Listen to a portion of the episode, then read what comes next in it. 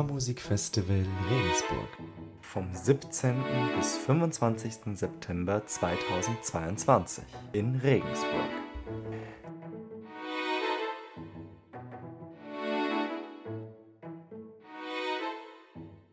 Herzlich willkommen zum Podcast unseres Kammermusikfestivals. In den ersten 2 Folgen dieses Jahres wird Simon Hensel mit Philipp Gerschlauer über Jazz und seine Mikrotonalität sprechen. Außerdem erwartet sie bis zum Beginn des Festivals 2 weitere Interviews, einmal mit dem Oslo Fat String Quartet und mit dem Cellisten Maximilian Hornung.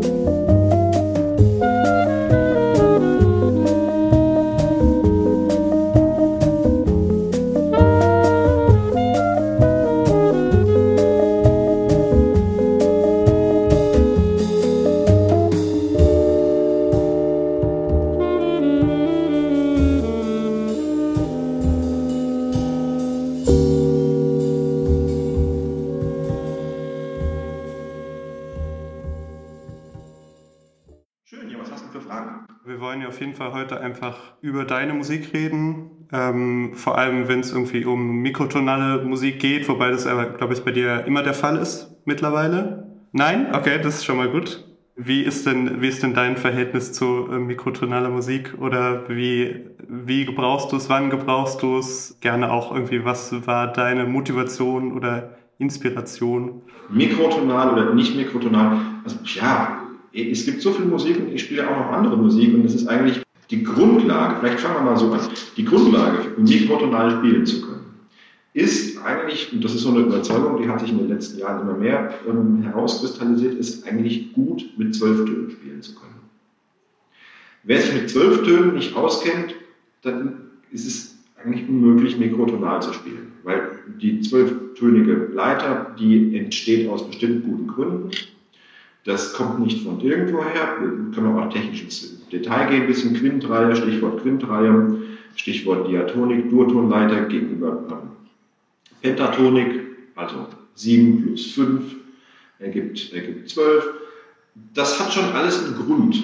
Jetzt kann man natürlich drüber reden, wie genau diese 12 gestimmt werden müssen. Und dann ist natürlich die 12-tönig gleichstufige Stimmung so eine Art, wie man es mal zusammenfassen kann, Burgfrieden. Also eine Lösung, auf die man sich geeinigt hat, weil es einfach bestimmte Vorteile bringt für Modulation, aber auch für Instrumentenproduktion. Man stelle sich mal vor, jede Region hätte ihr eigenes Stimmungssystem.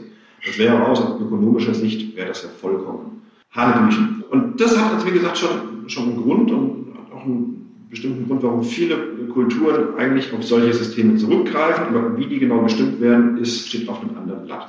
Wenn man sich jetzt die 12-tönige Stimmung, gleichstufige Stimmung anschaut, ist die an und für sich schon eine mikrotonale Stimmung, weil ja die 12 gleich großen Salami-Stückchen ja nicht physikalisch genau herleitbar sind oder relativ abstrakt. Das ist sozusagen eine Näherung, die man wählt, weil es einfach den besten Kompromiss aus akzeptablen Quinten, leicht zu hohen Terzen, ich möchte jetzt nicht sagen zu hohen Naturseptimen oder zu hohen kleinen Septimen hat, weil das Thema der Septime ist noch ein bisschen eigen, kann man das nochmal behandeln. Will ja bei der Septime genau ein bisschen Spannung haben, wenn ich eine Naturseptime nehme, ist die eigentlich glücklich, wo sie dann ist und da möchte sie sich nicht auflösen. Also das hat also auch aus stimmführungstechnischer und satztechnischer Sicht durchaus Vorteile. Es kommt auf den Kontext der Musik an, ob die Musik eher polyphon ist, ob sie horizontal funktioniert oder ob sie vertikal funktioniert. Und da spielen viele Faktoren mit rein. So. Nichtsdestotrotz ist die mikrotonale Musik natürlich aber da interessant, wo es genau darum geht, diese 12 Archetypen, möchte ich sie jetzt mal nennen, in einen Kontext zu setzen. Das heißt, aufeinander beziehen zu lassen. Das heißt, miteinander harmonieren und resonieren zu lassen. Also da, wo man nicht sozusagen 12 einzelne Tasten nur drückt und die Tasten wissen untereinander nichts voneinander, sondern es ist dann da wichtig, dass die Tasten so aufeinander abgestimmt sind, dass sie miteinander resonieren. Was du ja quasi jetzt immer schon implizit drauf angespielt hast, ist ja eigentlich der Unterschied zwischen eben unserer quasi gleichstufig 12-tönigen Stimmung und reiner Stimmung, oder? Die reine Stimmung bietet physikalisch den größten Konsonanzgrad. Also das, wo Wellen, Täler der einzelnen Töne miteinander so harmonieren, dass die sich ergänzen, dass die miteinander resonieren. Und in einfachen Verhältnissen stehen zueinander. Genau, es ist so, dass die Intervalle, die in möglichst niedrigen, ganzzahligen Verhältnissen zueinander stehen, dass die am konsonantesten klingen. Das definiert erstmal so einen Grad der Reinheit. Ich kann mich an diesem Grad der Reinheit orientieren, muss das aber nicht tun. Ich kann von diesem Grad der Reinheit auch wieder abweichen und dann zum Beispiel Quinten nehmen, die leicht verstimmt sind. Was ich ganz gerne nehme, weil wir haben ja elektronische Instrumente und die können ja perfekt reine Quinten spielen. Die können perfekt reine Terzen spielen. Die machen nie einen Fehler. Und das kann dann dazu führen, dass es unter Umständen ein bisschen zu rein klingt. Also ein bisschen zu, dass es sich nicht zu sehr ergänzt, weil ja, du hast einen Grundton, dieser Grundton hat eine Terz in sich drin, die Terz dopple ich und die Terz sticht nicht raus. Die blendet perfekt in den Klang rein, die läuft nicht nebenher, die blendet perfekt rein. Das kann ein bisschen stören. Das kennen wir von der Gitarre, von dem Chorus-Effekt. Ist genau das Gleiche. Leicht verstimmte Quinten, leicht verstimmte Oktaven, manchmal auch gerne leicht verstimmtes Unisono, macht den Klang ein bisschen auf. Das Ohr hört sich das schon zurecht, weil das Ohr immer daran interessiert ist, reine Quinten, reine Terzen, reine Oktaven zu konstruieren. Bisschen so, wie wenn man auf ein Bild schaut und das Ohr immer versucht, Gesichter zu erkennen. Also immer Gesichter zu konstruieren. Genauso macht man das in der Musik auch, indem man sich an reinen Quinten, reinen Oktaven, reinen Terzen orientiert. Ganz praktisches Beispiel, ein Mozart klingt auch auf einem sehr verstimmten Klavier immer noch, ich sage jetzt mal in Anführungszeichen, gut. Ein Schönberg, schwer. Weil eben die Verwandtschaftsverhältnisse in 12-Ton-Musik einfach so abstrakt sind, dass das Ohr nicht mehr folgen kann. Bei einem Dur-Dreiklang, wie bei Mozart vorkommt, dann wissen wir immer noch, was gemeint ist und können das abstrahieren. Gleiches gilt natürlich auch für den Jazz. Aber beim Jazz wird es dann interessant, weil der Jazz sich auch so entwickelt hat, dass der eben nicht immer gut gestimmte Instrumente voraussetzt. Wir hatten ja durchaus nicht immer in der Jazzgeschichte gut perfekte Klaviere, so wie das jetzt in der klassischen Musik war. Das ist ja auch nicht der Fall. Genau, man muss ja auch immer irgendwo mit dem arbeiten, was gerade vorhanden ist. Und da ist es einfach schön, wenn diese Archetypen wieder redefinieren kann. Weil wir gerade schon bei Instrumenten sind.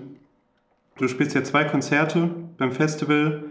Das eine betitelt Microjazz, quasi nach deinem Album von 2017 mit David Fusinski, wird er glaube ich gesprochen, Jack Dijonette und so weiter. Auch jetzt ja nochmals Quartett. Und dann spielst du noch ein Konzert Celestial Church Music, wo du dich am Sax selbst auf der Orgel begleitest. Ich denke, dass auch bei dem zweiten Konzert irgendwie Mikrotonalität irgendwie eine Rolle spielt, wobei ich denke, dass die Orgel nicht mikrotonal spielen können wird. Ich weiß es nicht. Ich kenne die Orgel noch nicht, aber es gibt ja auch sozusagen Register, die dann reine Obertöne dazuschalten. Das ist ja als Klang auch durchaus gewollt.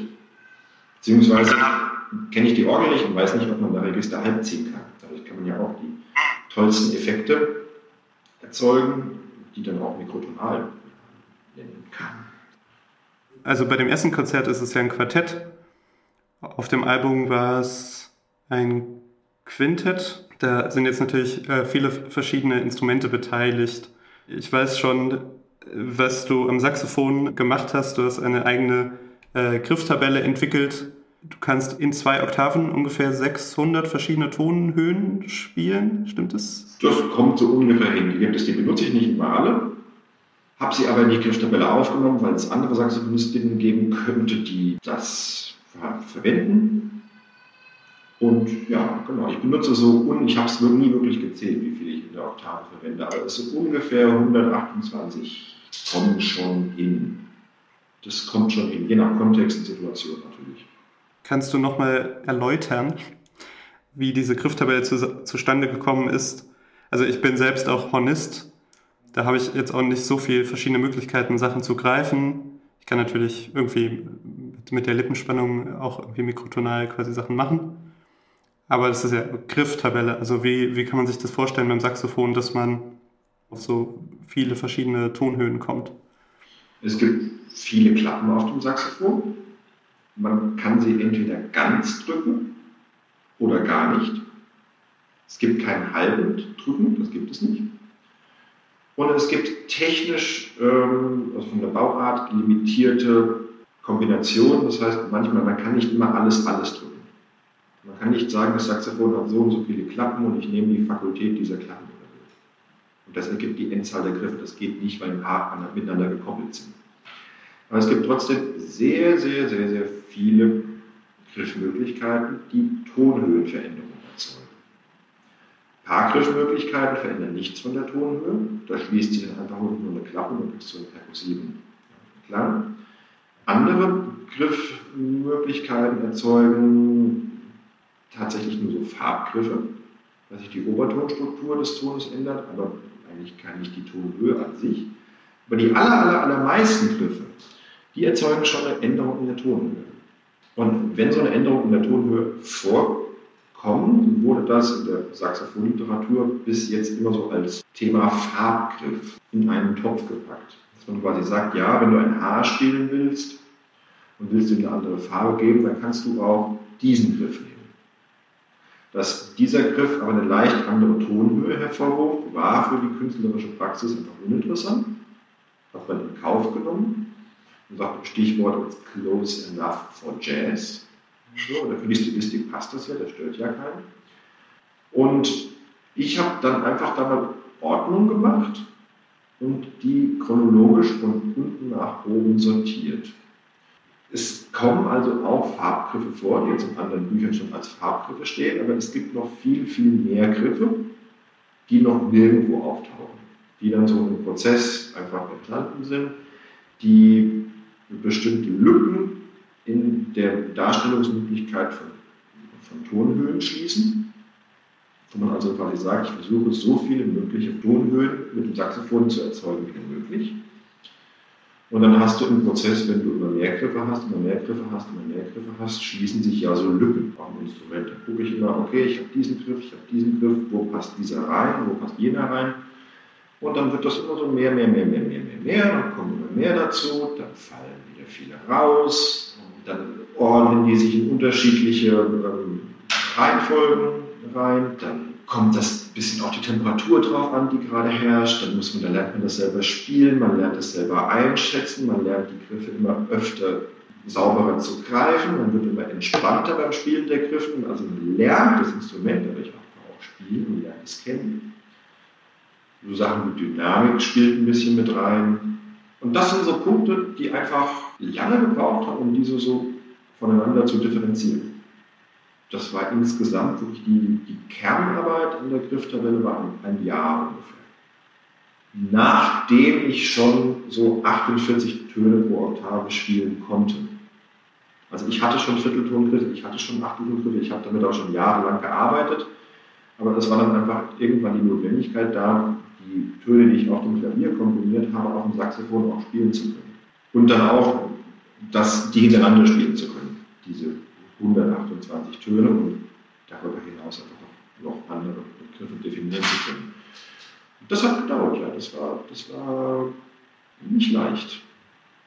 Die Griffe an sich finden natürlich und sich irgendwie da reinhören, braucht ja wahrscheinlich einfach viel Zeit.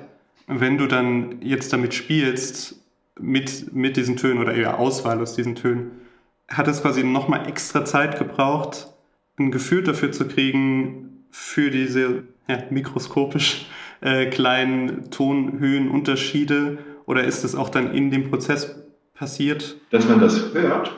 Und damit spielen kann, also oder ein Gefühl dafür kriegt, wie man damit spielt. Dass sich sozusagen eine Klangästhetik entwickelt. Genau, ja. Das passiert auf dem Weg, indem man einfach immer wieder damit spielt, indem man das übt, indem man vor allem damit komponiert, indem man eine emotionale Beziehung dazu aufbaut. Indem man also auch wirklich sich nicht daran setzt mit der Prämisse, ich muss jetzt alles darin spielen können. Oder ich muss alles, was in 12 Tönen geht, auf dieses System zu übertragen. Das würde nicht gehen. Das ist ja mathematisch völlig unmöglich. Auch es ist einfach auch musikalisch unsinnig. Es ist einfach ein großer Pool, aus dem man sich bedienen kann, wo man so wie ein großes Buffet, wo man sich nehmen kann, was einem gefällt und was einem nicht gefällt. Und wo so ein bisschen der Instinkt einleitet, daraus was zu machen, was authentisch ist.